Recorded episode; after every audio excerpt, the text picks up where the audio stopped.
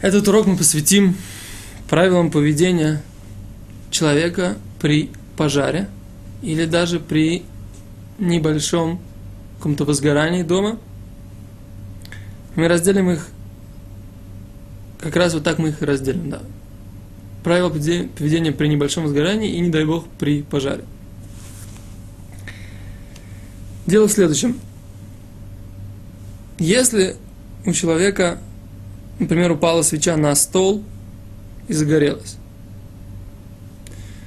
как бы, не дай бог, такое может произойти, как нужно себя вести? Значит, правило такое.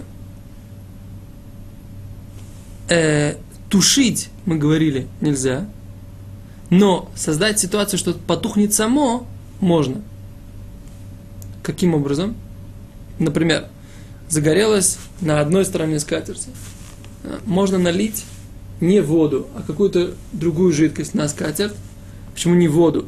Потому что вода замачивает скатерть и замачивать запрещено в шаббат, потому что это одна из э, частей запрета стирать.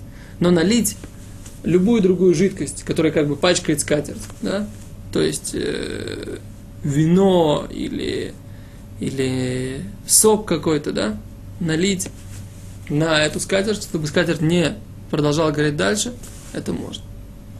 Или, например, в Талмуде приводится пример, что ставится на пути огня, ставятся какие-то предметы, которые, когда огонь к ним с водой, когда огонь к ним подойдет, он, например, эти предметы расплавит, Талмуд говорит, не расплавит, они лопнут от огня, а за счет того, что они лопнут, они выльются и потушат этот же самый огонь. То есть огонь, получается, потушит сам себя. Мы не, не делаем прямое наше действие, которое тушит этот огонь, а делаем действие опосредования, опосредованно для того, чтобы э, потушить этот огонь. Это можно. То есть не прямое действие, а то, что называется грамма. Опосредованное действие через какую-то еще один, одну ступень. Э, это в той ситуации, когда нет никакой опасности для жизни, да? нет никакой, э, или это не пожар, а просто малое, маленькое какое-то возгорание. Но если есть какой-то, не дай бог, начался какой-то серьезный пожар, то э, можно тушить э, обычным способом, взять огнетушитель или воду и так далее и тому подобное.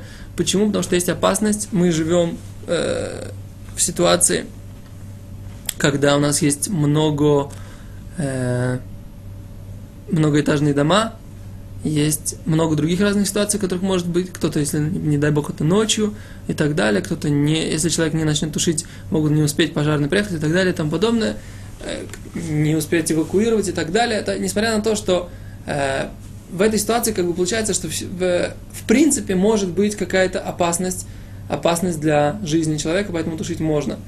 И, в принципе, в Рамо уже написано, что можно тушить, поскольку мы живем э, в тех условиях, в которых мы находимся, и поэтому Рамо говорит, что можно тушить. Мишнабрура говорит, что мецва э, это э, распространять эту информацию, что можно потушить огонь. Еще раз, если это не малое возгорание, если это уже перешло в стадию пожара, нужно тушить это э, обычным способом. Если просто какое-то маленькое возгорание, какое-то загорелось, то можно попробовать это все сделать так, чтобы не нарушить э, шаббат, а, как мы уже говорили, например, если есть какая-то свеча, которая упала, может, можно ее аккуратно снять, при этом, что она не потухнет, можно это сделать. Если еще раз мы видим, что это переходит уже границу, выходит из-под контроля, может даже выйти из-под контроля и перейти в пожар, то тогда это можно тушить стандартным способом.